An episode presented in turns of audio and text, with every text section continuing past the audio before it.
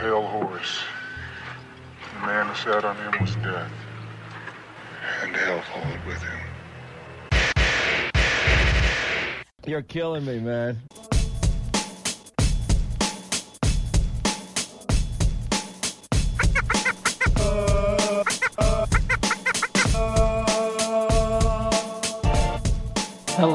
Everyone, and welcome to Declarations of War. We are back once again with another episode. Myself and faithful co host, Artemis.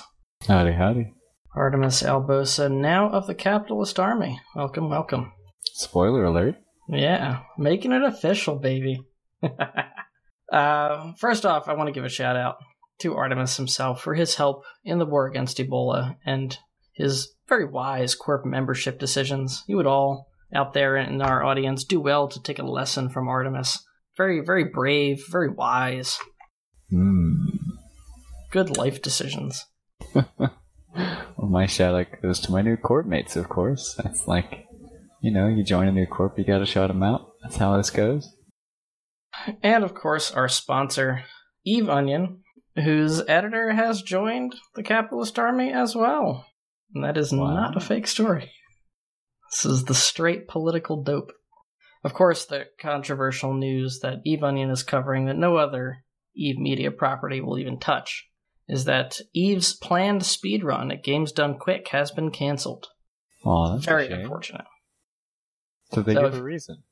Well, if you want to find out the story, the exclusive story, you need to go to eveonion.com. Eve Onion, we break the news of Eve Online.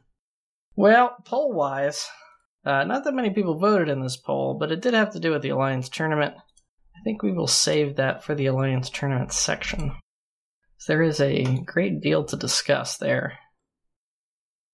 Let's move right into the big war update not a lot of movement, I gotta say. Um, this war has definitely taken a more World War One ish trench warfare type vibe. Would you say that's about right, Artemis? Uh, I mean, it's it's difficult to say. I think so. I don't. I don't know, man. My history is not that great, to be honest with you. It's definitely lasting a lot longer than I had anticipated. Like I figured a month tops, and freaking GOTG would be collapsed. Goons would own Fade, probably half a tribute. Pure Blind would be a ghost land. Well, not a ghost land. There'd still be the the corpse, because the corpse who live there, the alliances that live there, just love to fight. So I figured they'd stick around. But as far as like established groups doing their thing, building empires and whatnot, I figured that'd be gone. But um, here we are, still fighting over Fade, and it's not like there's big action going on in the south that's really holding the Imperium's attention. In fact, we've seen Legacy up fighting in the north from time to time recently. So it's it's curious. Um, I'm wondering why. Well, I'm wondering a couple of things. One of those things is is PL's super capital fleet still in the north? Because they did move at least a portion of it up for the defense of the X47 Keepstar. And so the question is, is that still there? And then the other question is, what's going on in the south? Because I haven't really seen much activity from PL. So are they actually fully deployed up north? Is that what's happening? Are we going to see this two front war collapse into a one front war with like triumvirate skill yourself Volta doing some um, home based harassment, basically making it hard on the day to day life of the line members, make it difficult for them to restock their wallets, if you will. We'll have to see as things goes on. I think the the thorn in the side of Imperial Legacy at the moment is definitely the Entosis War. They're struggling to take down these iHubs, which are powering the Cynojammers. They have succeeded a number of times in taking a whole constellation in Fade, but they're on their third or fourth attempt now at taking out the DW Tech iHub, which is the CO2 staging iHub, so that they can drop on that Keepstar. So keep an eye out. I think it is actively reinforced as we're recording, so probably come this weekend, we may have another Keepstar timer. We'll find out. If this does collapse to a one front war, what do you think the dynamic is going to be? What which side does that favor? That's a tricky question to answer. Um, if it collapses to a one front war, then we have the question of can Legacy do what Goons are doing and keep like some supers home for home defense and move some supers north. If not, then all they're adding is more manpower, more N plus one, which the north will also get. So it's not necessarily, they probably have more N plus one manpower and probably some better SOV FCs, so they may gain an advantage there. You would be gaining some supers and such from PL, but with the Santa Jam system, that'll only come into play over Keepstar battles, which I think, no matter what, Goons still probably have the numerical advantage there. I'm not sure, to be honest with you. I'm not sure what the dynamic would look like. I think it'd be more of the same, just with more numbers, and I'm not sure who the advantage would slide to. I'm going to go out on a limb and say the advantage very slightly may favor NC Dot and PL. Why do you say that? Well, it seems like if it goes one front war, the one front is going to be up in the north. They have a bit of a home field advantage, slightly easier logistics. I also think that Test and Goons are so big that, in fact, their ability to have a fully functioning armor superfleet and shield superfleet in two entirely different theaters of war at the same time is a really huge organizational advantage that they will cede to PL, NC Dot, and uh, Try, etc. The other forces can kind of do that, but their split super fleets aren't nearly big enough to challenge. Having everything in one spot, I think there's like an oversaturation of of supers on Goon side, but it may be that that kind of brute force approach is needed if they're having trouble. Hmm. I think it's just, it's a suboptimal use of their organizational advantages, but at the same time, you got to do whatever it takes to win at the end of the day. Certainly very interesting. We will keep you guys abreast of any and all changes on this front. Uh, one interesting thing to keep in mind is we're always kind of watching this is as the North is on the back foot, and they definitely are slowly losing the war, but still losing it. Goons are on the offensive. What's going to happen morale wise? The big question, as Artemis kind of touched on at the top of this, is how long can Guardians of the Galaxy hold out? How long can CO2 hold out? How long can the defense of their iHub last? They only need to make a few mistakes for goons to punch through and punch through very far before they hit another roadblock. And I've already got intelligence that a lot of the pure blind alliances out there, the morale is not good. They are discussing other options. Let's just say that. So these conversations are happening. If Goons keeps up the pressure, and it doesn't seem like they're going to relent anytime soon, there's a ticking clock element to this. Speaking of ticking clocks, the Alliance Tournament Finals had a lot of time limit stuff going on. What a uh, interesting finals for the Alliance Tournament, if you want to call it that. I'll take your word for it. You didn't even watch I it. That I did not watch the final two weekends. I watched the fourth map of the final, or fourth uh, match of the final, because Alec recommended it. But other than that, I kind of gave up. Fourth match of the final. Fourth match of the final is the most interesting one. Um, Try got knocked out in the semifinals. I was a little sad about that. I really wanted to see those guys go all the way. We had Vydra versus Hydra. Vydra eventually pulling it out. And eventually is the key word. All the matches basically went to time limit draw, or not time limit draw, but like went to the time limit or really close to it. They were fairly one sided.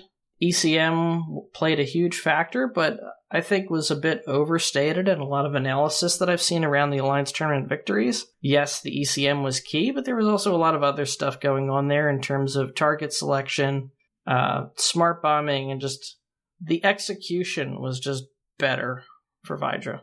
Yeah, if you've if you've ever actually flown in the Alliance tournament and tried to execute an ECM team, like especially when you're doing teams where you have a limited number of ECM ships and it's not a mass ECM team, uh, there is a lot of strategic elements and working pieces that have to go into play at exactly the right moment because you have a very short window when a lucky jam lands that you can take advantage of it. And it's quite a difficult task to see when a good opportunity is to take advantage of. Like one jam landing doesn't necessarily win you the match, but another jam landing might. But you have to take the proper steps to take advantage of it.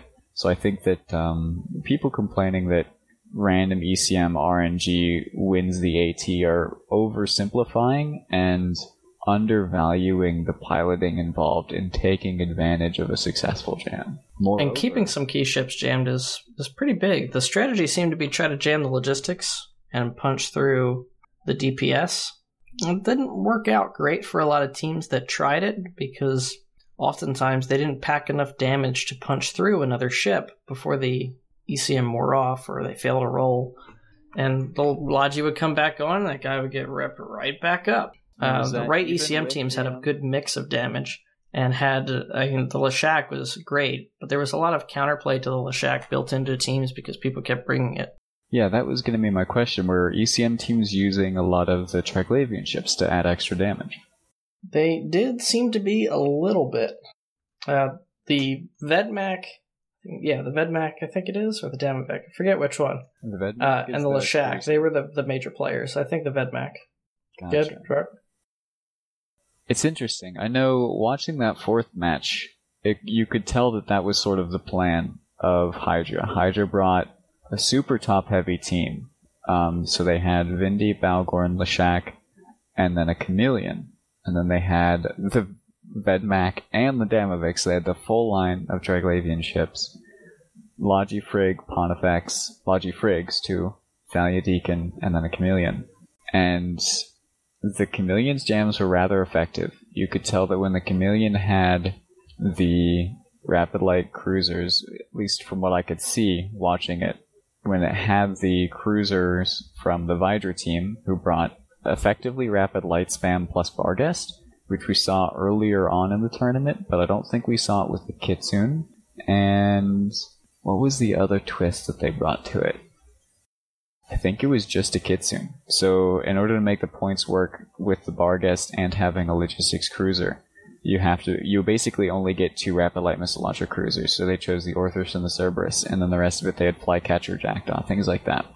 So super anemic on damage if your cruisers aren't supplying their damage. And I think that's why the Logifigs lasted as long as they did.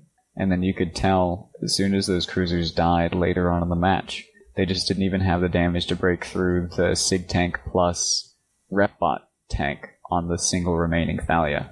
The rapid heavies of the Barghest couldn't apply, and the destroyer DPS was just too minimal. Well, I guess at the end of the day, you can look at it one of two ways. They were boring, or they were really high level teams executing against each other and just minimizing mistakes to the point that the matches weren't blowouts. That's really the depends on whether you have a positive or negative look at the tournament overall. I'm gonna go with it was boring. I will say this: I really want a Rabisu now. I think was a tournament MVP. Jesus. Yeah, those things are fantastic. I am very sad because two Vangels died, and those are still my favorite ship in the game. Like, it's the best hull in the game, the best ship class in the game, the best bonuses in the game. Like, it's got freaking neuts and missiles on a sacrilege hull. You can't get any better than that. Except for the Rabisu. The, Ru- the Rabisu may be better, but I still like the Vangel, and its price has just gone up, and it makes me sad. Oh. Yeah, quite a few Alliance tournament ships died.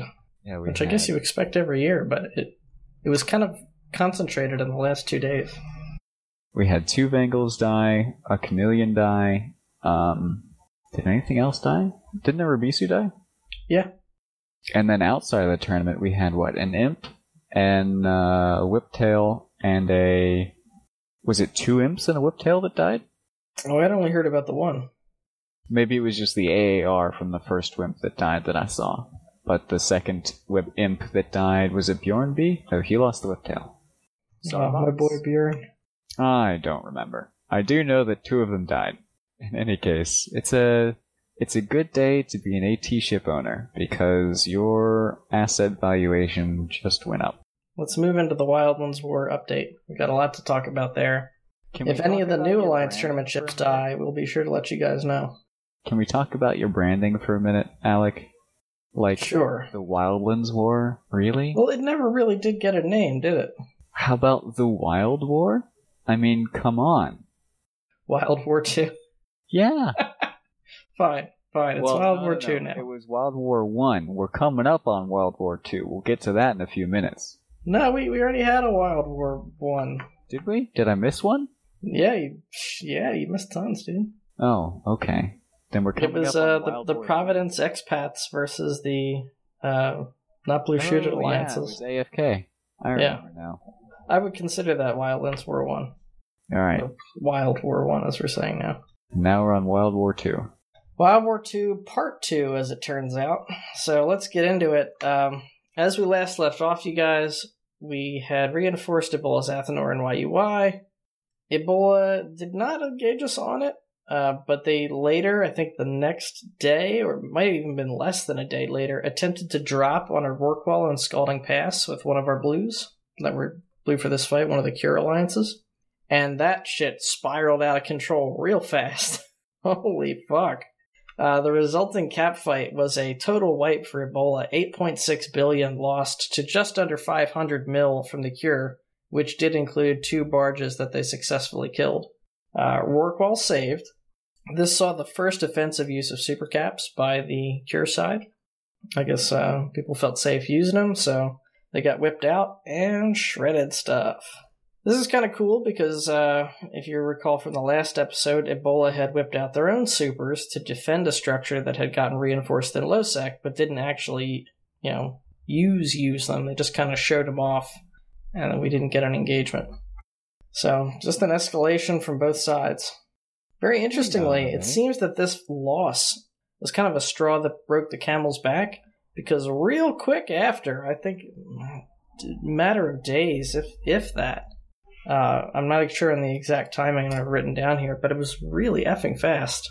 I would say less than two days, could have even been less than a day. It was over, theoretically.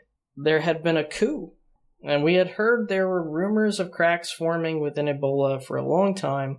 Members really dissatisfied with the decision to go to war with literally everyone else in the region and in two surrounding regions weren't happy with the way it was playing out, weren't happy with the way their leadership was talking to them. Apparently, they were getting berated constantly.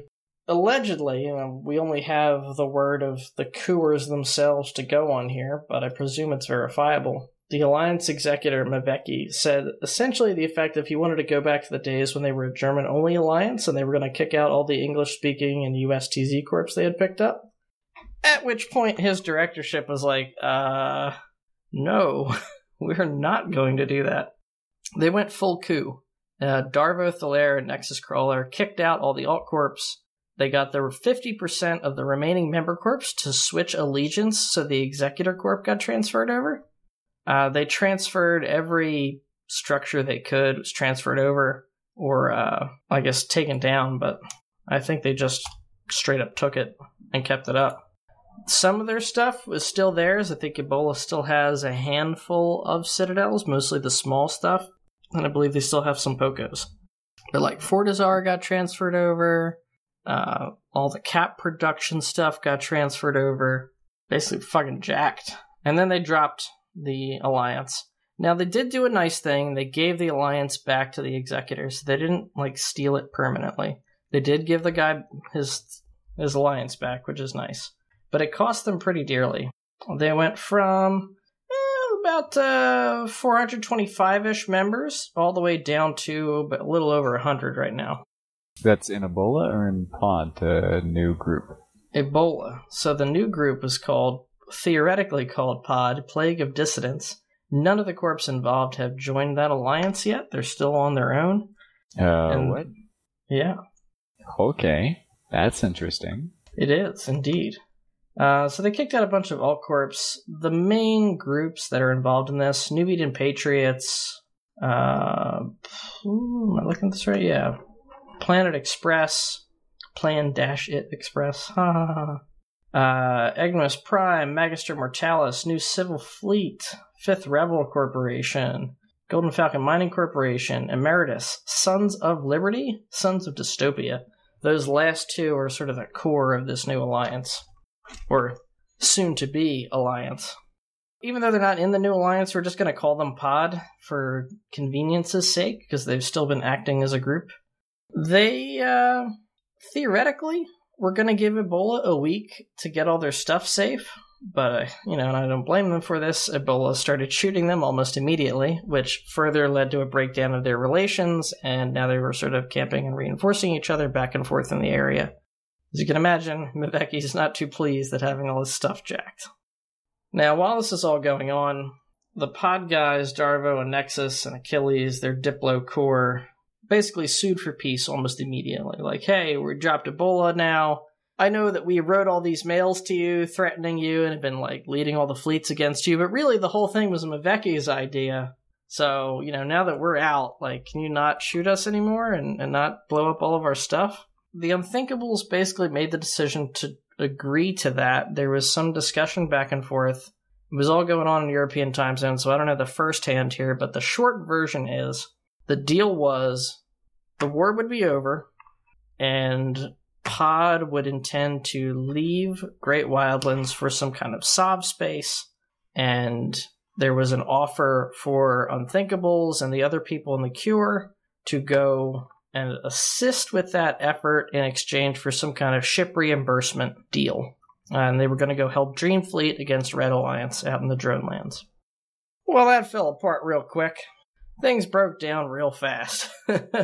and eventually hands were thrown up. It's like, oh fuck this! Like everything's back on. Let's let's start shooting each other again. Personally, I have no idea. Like, I it's beyond me why anyone on either side thought that that arrangement was going to work out. Because both sides like really hated each other, and you know, as far as keeping words on deals, Darvo, Nexus, Achilles had just cooed this alliance that they'd been in for literally I mean, some of them quite a long time. The Sons of Dystopia had been there since 2017. So, yeah, I don't know why that was going on. Uh, I think there was a from the Cure side, the thought was like, hey, let's go get some content, ship reimbursement. That's a pretty good deal. This could be fun. Uh, I think people were still spoiling for a fight and like kind of wanted to see the real end of the war and not have it kind of fizzle out due to some backstabbing, which I get uh, cans like our corp capitalist army we were not gonna go do that we were like ah you guys have fun cure being a really more of a defensive coalition than anything else. We didn't have any interest in getting involved in somebody else's null war especially not to assist uh, these guys that we had just been fighting rather bitterly. So that's the state of things now. Felt pretty good for at least a little while to think hey we won. But i kind of had a feeling things weren't really over so, if anybody else who is currently listening to the podcast was sitting there with images of pigeons in your head, you are not alone. Pigeons? Cooing. Explain.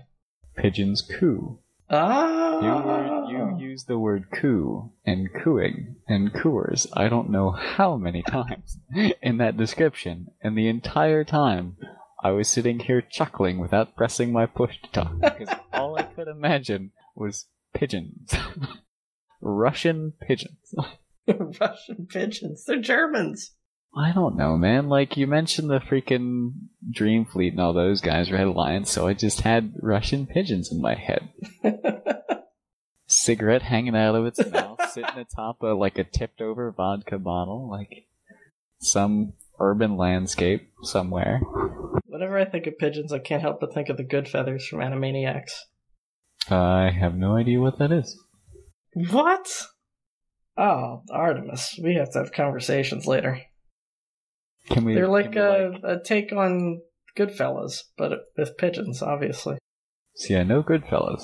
I think I know that was um, what's his face, super famous director guy, right? Yeah. it was like a it was a whole Bob thing. Anyway, look, I'll educate you later. The audience knows what I'm talking about because they are very smart and intellectual. They are men of culture. Whoa, I don't quite appreciate the implication there. Well, I'm sorry, Artemis. You know, it's it's not like you don't have the internet. You could correct these gaps. Well, you know, plenty of people have the internet, and they do not um, soil themselves by Oh, consuming some of the more outlandish media available. oh, is that so? I would not reckon that the existence of the internet and the presence of some particular piece of content on it means that the lack of observance of said piece of content implies a lack of culture. I bite my thumb at you, sir. Your thumb? Indeed. Is this a thing? Is this another piece of culture and high intellectual? Uh, I don't know. He, What he do doesn't do? know Shakespeare. He doesn't know Animaniacs. Do you guys hear what I'm working with over here? Okay, Shakespeare. Shakespeare is freaking boring, dude. Like legit. Wow, bro. Wow. I lack an appreciation for the classics, and I don't quite understand why pigeons reenacting some other actually legitimately good movie is uh, an important piece of culture to understand. I'm sorry. No, I'm not. I forgive sorry. you. I forgive you anyway. Okay, well, can we get back to fighting, please? Like, I just. Oh, we are getting back to fighting. The fighting like- has begun. You have So- had two fights without me, and we need to talk about this because the deal is when I joined your corp, you're not allowed to have fights when I can't be there, okay? So we need to sit down, I'll hand you my schedule, and then we can work this out. Yeah, we can work it out. Oh, it's going to be good times coming up. There's rumors of additional third parties getting involved. Yeah, speaking of which, I heard a rumor that freaking um who was it? One of the one of the low LoSec groups. Templis CALSF. Yeah, I heard a rumor that they were making their way down. And they have indeed. They're starting to pop up on killboards. That's our boy, Killa. Killa542, aka team captain for Templis CALSF's Alliance tournament team. was like, hey, so Great Wildland seemed like fun. We're like, yeah, sure it is. And so uh, I guess they were looking for something to do. We really didn't touch on this, but it is kind of a big deal. Um, and I would love to get a little more info on it. Maybe we could have one of them on as a guest soon. But Templis CALSF and uh, what's the other one? The Q- the core, The block. the block, uh, major faction warfare alliances for years have up and quit. Uh, they said they're not like the direction LoSec is going, particularly with some of the bigger LoSec supercap groups aligning themselves with null blocks like the Imperium.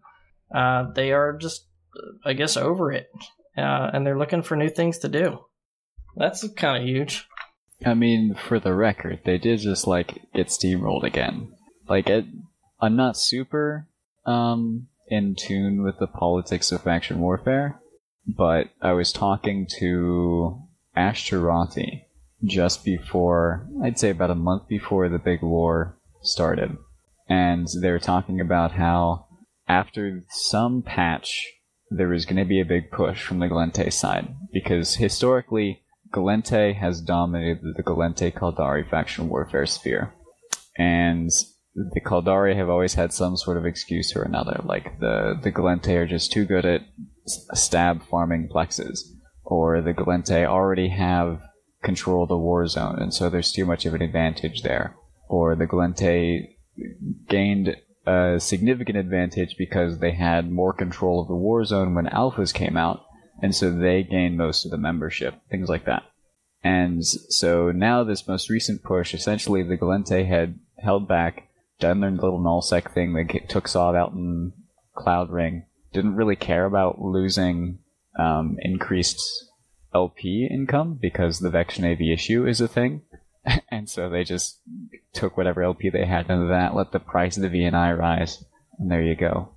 People still bought it anyway. Like, the VNI went from something like 63 mil to 150 mil. It was insane. And, um, so they did that, and then they went and pushed back. Basically, the Caldari had gotten up to tier 5, I think it was. I could be wrong there. I'd love to be corrected if you know for sure. And then got basically got steamrolled. Sure, goons played a role in that, like they showed up for big fights, but it's not like the Caldari side hadn't done similar things on other big fights. So I don't, I don't know. I think this is just a bunch of the Caldari groups are tired of losing, and they're using the the null block's most recent involvement as an excuse to do so, and still sort of hold their heads high. No offense, Killa and your bros, but that's that's ah. Artemis's hot take. I don't know that I I fully agree with that because they've lost badly before. Like this isn't a new circumstance for them in that sense, and they've never done anything this drastic.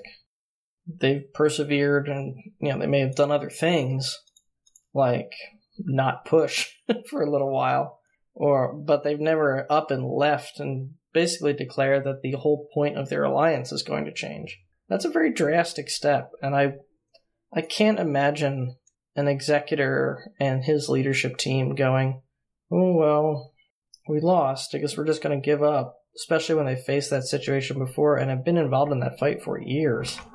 Like they recruited all their members under the the pretext of being faction warfare alliances. So there has to be something more going on. Well, I mean, eh, think of it this way, right? You've been a faction warfare alliance. You've been fighting this fight for years. You have tried everything, right? You just went into this most recent war having every advantage, right? You weren't locked out of any of your stations. The citadels are a thing. You've got majority control of the war zone. You've got the LP market advantage. And even still, you lose. So at that point, it's like, well, there's nothing new to try. And even if we did manage to recruit a bunch of people, now our opponents happen to have massive null block allies right next door. So there is no reason to keep beating our head against this wall. Yeah, that I'll buy. And you know, nothing wrong with that at all. Like, Eve is a big game. If something's not working for you and for whatever reason it's just not fun anymore, find fun. Find fun. There's, like, that's what you should do. I agree. So anyway, I'm really looking forward to having Killer around. Um, we're not blue with them or anything. It seems like we will be roaming into each other and stuff, but he's a really great pilot. Um, looking forward to getting to know his alliance a little bit better, seeing if they're uh, um, I doubt we're going to get the 10v10 experience of the Alliance tournament, but it's going to be pretty fun to fight pilots of that skill. Uh, Uh, finally, we got asked by listener Kyle Haste, shout out to Kyle, if we could break down the Triglavian ships. They've been so heavily used in the Alliance tournament. He wants to know what they do, why are they so popular, when to use them, how to beat them. So this is kind of a little bit of a theory crafting corner that we're going to bring back for for our listener Kyle here. And if you guys have any segments that you want to request on Declarations of War, send it in because we are pretty accommodating. Like we usually have a lot to talk about, but if you guys want to hear more about a particular topic and you're a loyal listener, we will absolutely do it. So don't be shy. and let's face it, I think we're all getting a little tired of null block politics here. yeah. Another Keepstar fight, you guys.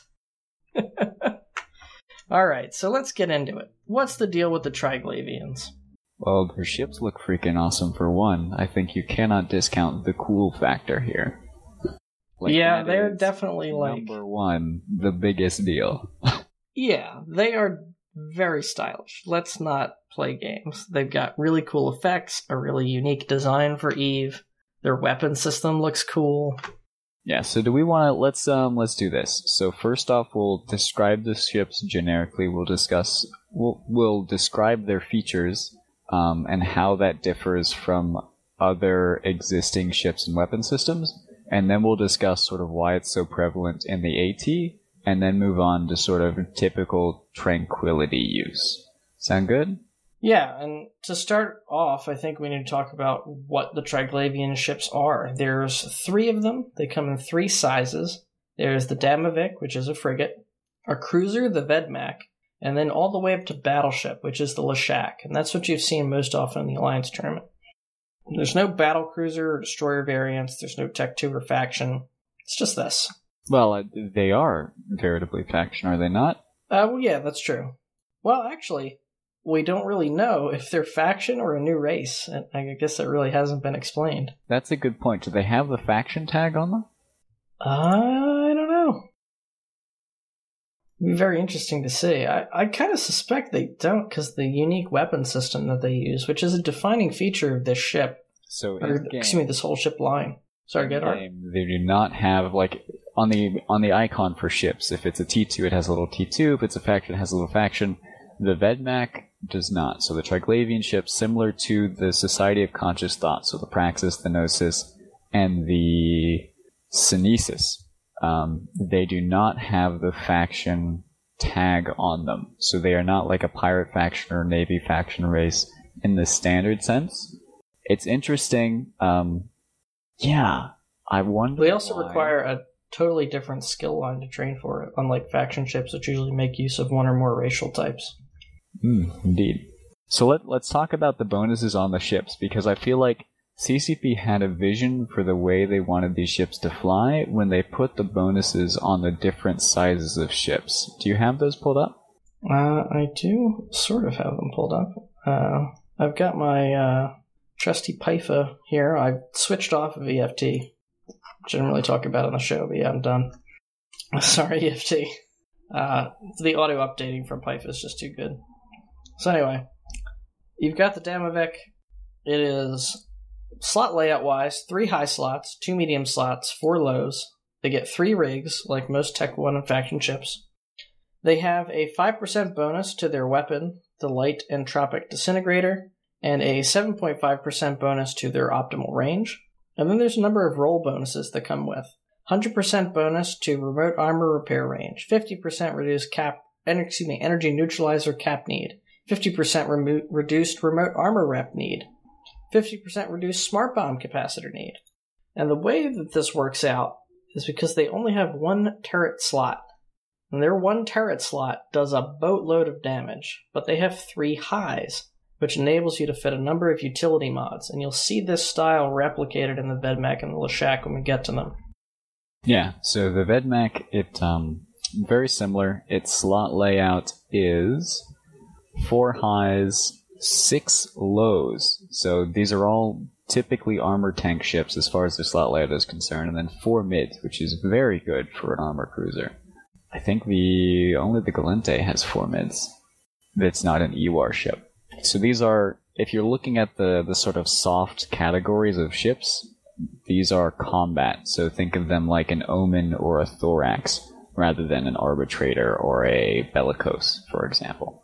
Then And tank wise, they may not have tank bonuses, but with that six low slot layout, you can actually put quite a bit on there. So uh, they're not like Mauler tanky, but they will be tankier than, say, your usual Omen, which would be quite a bit more fragile.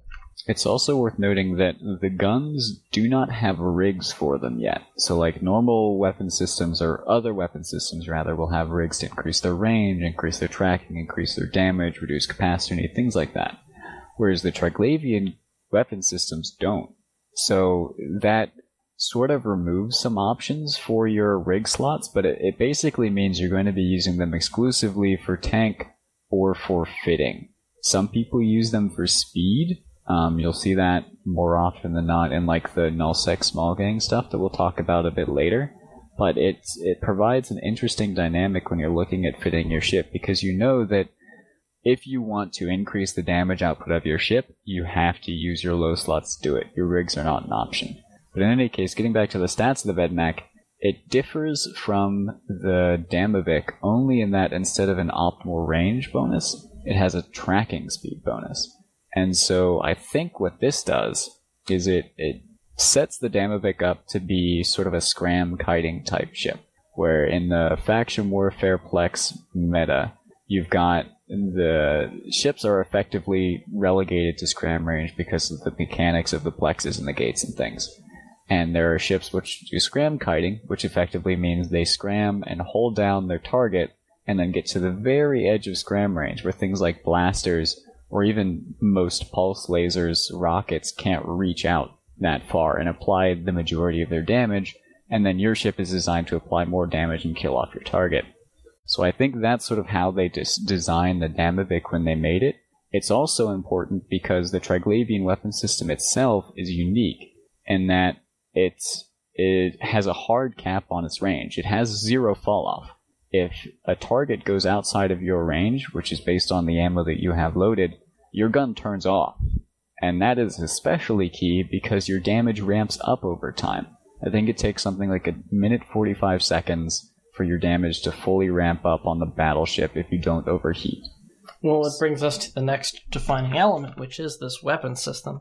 And I think we can't talk about the Leshak until we talk about the guns, because that plays very much into the Leshak's bonus. As Artemis mentioned, it's unique in that it turns off. The reason why this is significant is because of the damage ramp up. It starts relatively low, but if you are able to keep firing successfully on the same target, you don't miss, you don't go out of range, you don't deactivate. Well, you do miss. It resets if you miss. Like you do, you don't have perfect tracking. You can get grazing hits and things like that. Yeah, but if you miss entirely, you your damage will reset. Yeah.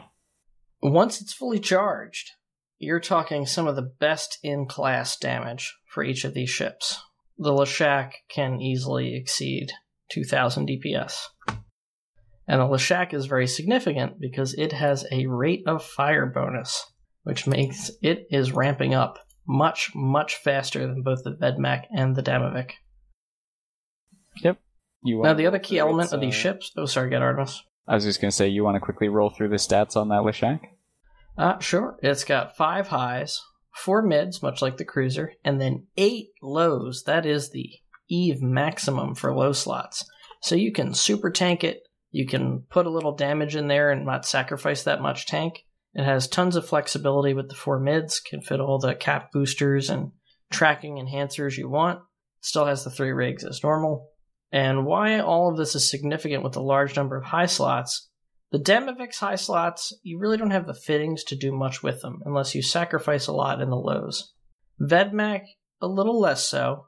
The Leshak, though, is where this bonus really comes into its own, because with the four utility high slots, you can fully pimp out this thing with heavy neuts, with large remote reps, with smart bombs, and it's bonused for all that stuff. So not only are you doing best in class damage, admittedly, it takes a while to get there, but you get there you have all this utility that you normally would not be able to find in a battleship that is doing anywhere near this much damage. I think the closest would be like um, uh, an Armageddon or a Dominix, and then you're talking like 750 tops. I think the Machariel would be the closest, like old school, more low slot Machariel with the armor nanofiber fit, and then there you only had two utility highs, but it would get similar damage. Uh, not even close on damage. Yeah, you're right. Not even close on damage, but similar in the way that it flies, I think. Well, it depends on how you run this Leshak. So let's talk piloting styles. There's the Alliance Tournament style, and then there's the actual Eve style. Yeah. Now the Alliance tournament, it's worth noting that these ships, even though they their bonuses, everything about them screams this is a faction ship, but they were still given the point values of T1 ships. So that is insane. It made them an incredible value for the points. Top onto the fact that they do fantastic damage. So if you're in an alliance tournament scenario, you're limited to 10 ships. You want to get as much out of each individual ship as you possibly can. You're getting a lot of bang for your buck as far as DPS is concerned from these things, and they can still fit a good tank on top of it. So that made them particularly well positioned to be popular in the alliance tournament meta. And those utility highs were put to great effect. You saw them most commonly running smart bombs. They weren't able to make use of the remote rep bonus. Neuts were common, smart bombs even more common because this turn alliance tournament was very heavy on remote drone repping. Excuse me, repping remote. Ah, fuck me, remote rep drones. uh, pretty much everybody was using remote rep drones as a thing to try to keep their logistic ships alive. The other strategy to dealing with them is just shoot them, but that's super inefficient. If you want to clear off those drones, you need to get up in there with a smart bomb. And when you have four available smart bomb spots that you can use without sacrificing any damage, that's pretty convincing. Uh, you can clear those drones off really quickly, and then your damage will then be able to apply fully onto that cruiser or frigate, as the case may be, if assuming it's not locked down. And once it is, without those drones, all the damage coming off the Leshak, there's no realistic way it's going to stay up. Yeah, I think uh, most ships they typically only fit the one large smart bomb, but when you're thinking about an alliance tournament scenario, large smart bombs are actually pretty difficult to squeeze in because a lot of the battleships you want to bring either have eight turret slots in the highs. So if you think like Vindicator, it has eight turret slots, or if you think like a Bhaalgorn, do you really want to drop a Neut or a Nos to fit a smart bomb? it's a hard decision to make. So it's it's quite difficult to be able to get that smart bomb onto a ship, especially onto a ship that's going to be wanting to be close enough to use it. Right? So you need to put it on a ship where it wants to be close enough to smart bomb off these things. So typically you'd see a large smart bomb on the Vedmak, or pardon me, on the Leshak, and then you put neuts in the rest of the high slots where it had the power grid to do so. Because a large smart bomb on its own is good enough to take out the rep bots in a timely manner, especially considering the, the that Leshak has to spool up its damage anyway. So Mhm. time spent shooting the thing while you're killing off drones isn't necessarily time wasted. In any case, let's get on to like where it actually matters. TQ. Talk about the Yeah. routing there. So first and foremost, we have to address the ship as like a structure bashing ship. If you're solo AFKing a structure, sure, it could work for you, maybe, but you're better off with a rattlesnake. Like Are you though? you are. The rattlesnake will get better damage unless you like go crazy low on the tank. Like we're talking triple um triple damage mod on the Leshak. And that's it's worth noting that that's mostly because the Leshak is armor tanked, whereas the rattlesnake is shield tanked, has a massive shield tank bonus and a bunch of low slots. So you can fit five damage mods and a DC on a rattlesnake, get two something, 2k something DPS, and not only does it still tank significantly better than the Leshak, but it also projects better as well, because the Leshak doesn't quite have the range, and it also doesn't quite have the application that you can get if you do like rapid heavies, or let's face it, you're structure bashing, so you're using torps on the rattlesnake, so it doesn't really matter, but if you're using cruises and sentries, which most fleet doctrines tend to do, then the rattlesnake is just a better option. If you're doing like small gang things, I have seen some amusing lost mails on Zkill of people trying to do remote rep Leshaks, going in on a Citadel and realizing that Citadel neuts are super strong and then losing their super pimp fit remote rep Leshaks. it's a bad idea, guys. Leshaks are good if you are if you need if you have a small number of people and you need to get the most amount of DPS that you can. Or if you're a special snowflake. I mean, whatever. But, like, they are not the end all be all structure bashing ship. I think unless you just no tank the thing, I think a rattlesnake is still better. Well, they're not just used for structure bashing and not just in small numbers. Some alliances, like Unspoken Alliance, have really heavily invested in the skill points and equipment to be able to use these things en masse. And we they've even put out some videos to that effect on YouTube if you can go look them up. They are scary as hell. Um, they're remarkably fast for a battleship, even with a tank on. So you're able to keep pace with even Machariel fleets. Against other battleships, if you do not have what you need to literally alpha strike them 100 to 0, then they're really tough. Uh, you can, you know, position yourself such that you're out of range, but if they start the fight in range with you, they are going to stay within range of you. And because they have that remote rep range bonus, you know, they'll probably have a few dedicated logistic ships as well, but they can augment each other's reps very easily, and it's very hard to apply distributed nukes to a fleet at that size. Yeah. So the uh, the remote rep ability really comes into play there. And like I said, the damage is insane. Your logistics will almost certainly not be able to keep up unless you have, say, a fax pilot who is prepared for this, and you have invested in tanking your ships. Certainly, uh, like your average artillery Machariel, not going to hold up under the fire. Yeah, and I think the the copious amounts of utility highs and utility mids means you can fit heavy neuts. You can spread webs, spread scrams, like Cyno in at zero on a hostile hiding fleet, and just scram them all. If you can't scram them, throw the heavy neut on, catch up, and then scram them.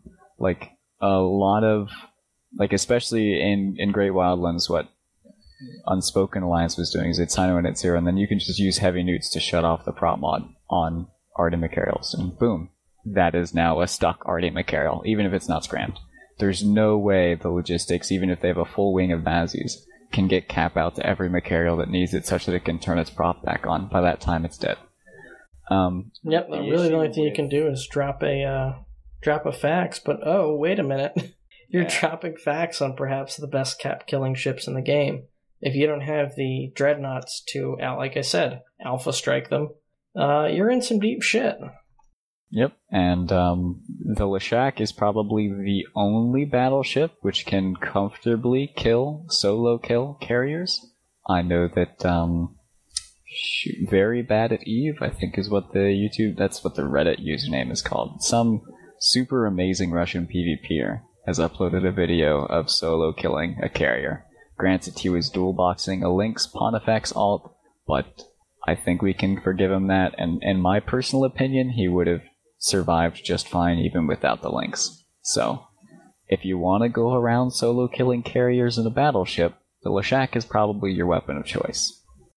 That said, if you plan on soloing around on these things, you better prepare for the lost mails. Because of the way that these guys are constructed, the materials are very hard to find. Basically, you have to use the new feature that was put out, Abyssal Dead Space.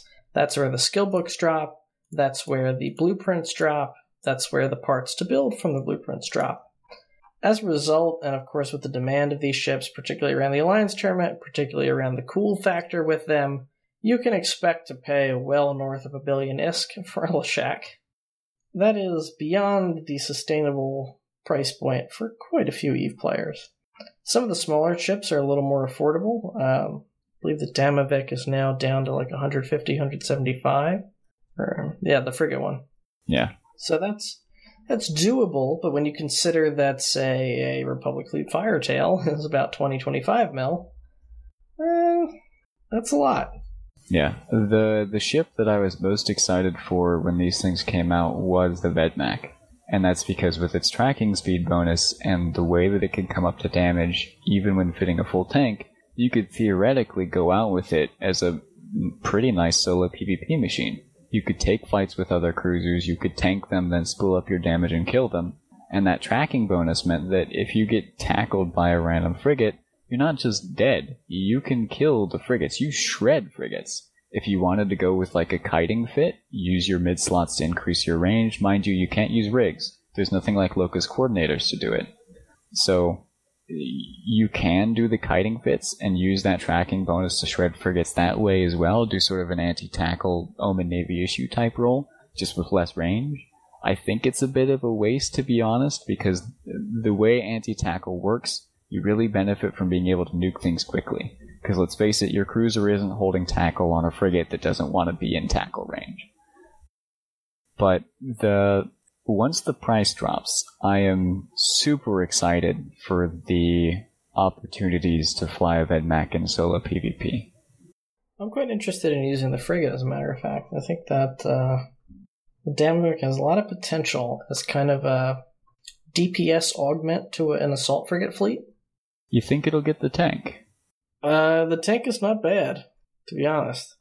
The real downside is you can't really utilize those utility highs very well, at least how, the way I'm thinking of fitting it. But yeah, I mean, considering the price tag, the tank is not great. But if the price tank, uh, excuse me, the price tag dropped down a little bit, I think it starts to get more compelling. Obviously, in a sea of assault frigates, it's a very tempting target. But if you have people locked down, if you have a little weapon disruption in there, you know, it's a, a pretty speedy. hi- I mean, like we're talking. If you do the Tech Two fully specced out, gets like seven hundred something damage. Wait, what? Yeah, On the frigate? yeah. Throw a few damage mods on there. Yeah, 30 to 400, 700 DPS from the frigate. I will double check my numbers, but that's uh, what I had fit up, and that's pretty. uh That's pretty good. That is nuts. That is like pirate faction cruiser DPS levels. That is hack DPS levels. Like you aren't getting that DPS out of a T1 cruiser. Wait, let me pull the fit up just to make sure I'm not remembering it wrong. Oh no, I am remembering it wrong. Sorry, that's the the cruiser I'm thinking of. Okay.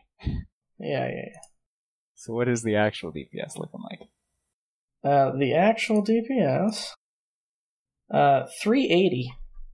Okay, so that's still pretty Still good. not bad. like better than you're getting out of any other frigate basically. Yeah, that's like cruiser level damage. It's um, maybe not cruiser. There are some Cal- uh, some Gallente destroyers will hit that, like uh, a Magus, specked out for combat will hit that. It also has drones, which I'm not factoring in. And it is worth noting that it can go into novice plexus. So, hmm faction warfare type PvP, it could be useful, assuming you don't just get blobbed. Granted, if somebody takes a fight with you, they're probably dumb. But you never know. now, how fast do you go with the AB and the Damavik? Like, is it fast enough you think you could slingshot a kiting Tristan, for example? Uh, it goes about a K a second with the afterburner, even with a plate on. Okay, so yeah, you could definitely definitely catch like the standard kiting Tristan fit, especially after the mass nerf and the speed nerf that we saw previously. How's the range? Can you deal with like scram kiting ships as I expected? Oh yeah. Nice. So, So you're the- not going to get scram kited. You can scram kite effectively because of the number of mids you've got. So it, it's pretty versatile range wise. Can hit out to 20k. Wow, Yeah. At 20k, it's doing 220. that is significantly better than I expected. It, it could be a pretty good kiting frigate if you fit it for such. It could. You didn't. You don't have to go in balls deep just to get the max damage. 220 is very respectable. Like especially if you're just MWD, Nano, and Sil type kiting, you catch a target, you can sit on it and ramp up the DPS. There's not much you can do about it. Assuming you don't mess up your piloting or get too lazy and get slingshot. You can just ramp up and kill the thing. So yeah, it's got potential. I'd love to. Uh, any listeners out there, I would love to hear your stories. If you have tried these ships, you want to share how the fights went, you want to share your observations of using them, send it in to myself and Artemis. We'd love to read about it on the show. All right, uh, that's the Triglavians. Let's move on to highlights. Uh, my highlight was finding out Ebola was splitting up. I was mid convo with uh, someone from Inc. Burn Time Viral, not to be confused with Time, their executor. And we were talking, and he was going on about like the war and what, what was going to come next. And then mid conversation, he goes, "And it's over." I'm like, "Well, what do you mean it's over?" well, you got to hop on to TS right now and get the details. But they just disbanded. I was like, "Holy shit!" So they didn't quite disband, but it was still pretty cool. Artemis. Yeah, my highlight, um, first of all, quick mention to the runner up highlight. I finally won a game in Stellaris. Super happy about it. I was late to the Stellaris train. I missed some DLC that I recently found out about. And so I've been playing. I bought all the DLC, been playing it. It's fantastic. Highly recommended. Great thing to do in like Lagfest slideshows. And uh, yeah, I finally got a domination victory. Hive mind for the win. But my actual highlight is an old school RR Mega Roam that happened. First time in like a year. It was fantastic. We had a bunch of the old faces out with, of course, Killa and his dudes. Killa was the FC, like you do. We had Zeba there, we had Sawdust there, Ushi, Tenor, almost everybody from back in the day, from the old school RR Mega crew. We were only missing a few key, few key people. Alec was one of them. I think you went on our RR Mega fleets, right, Alec? Yeah, I used to. Yeah. A big, a big glaring hole was the quadrupus. If we had had a quadrupus, it would have been phenomenal the amount of stuff we could have caught. But instead of a quadrupus, we had me, dual boxing, of course, the Nestor, and then, for reasons I am un- not willing to explain on the podcast, I happen to have a hyperspatial fit revelation. Pretty close to our form up. Oh my. So I just refit that thing to a nice old combat Hoffit and gated it around with the battleship fleet. And I'll have you know that for everyone who scoffed at it before we undocked, my Hoffit hyperspatial fit revelation was faster gate to gate than their Vindicators, than their mega navies. So, do not discount the gating Harev. It is fantastic. It was great to fly, even flying, even dual boxing the Nestor, which has the most uh, active modules I've ever flown in a single ship. I was still able to, uh, still able to roll the roll the revelation. We didn't get any big fights out of it. We had a few ganks, got about a dozen kills. I added three two or three kill marks to the Nestor. Didn't get any kill marks on my on my Revelation, but we had a fantastic kill mill. Final gank of the night as we were came back to Akidagi to dock up, and there we warped to a plex. I forget what was at the plex. It was like a novice or something like that.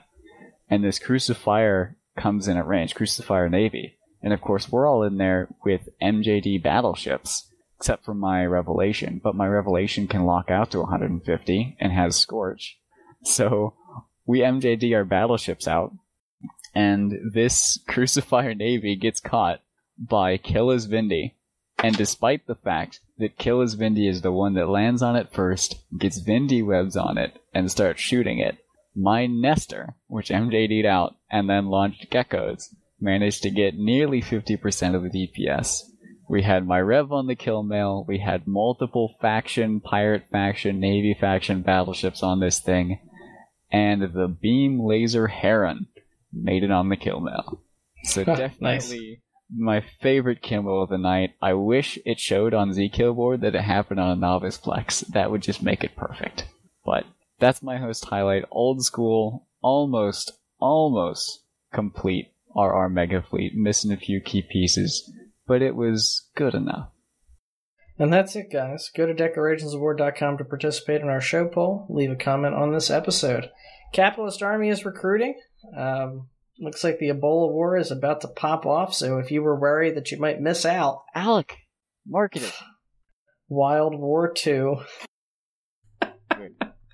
if you want to be involved in Wild War 2, come join the Capitalist Army.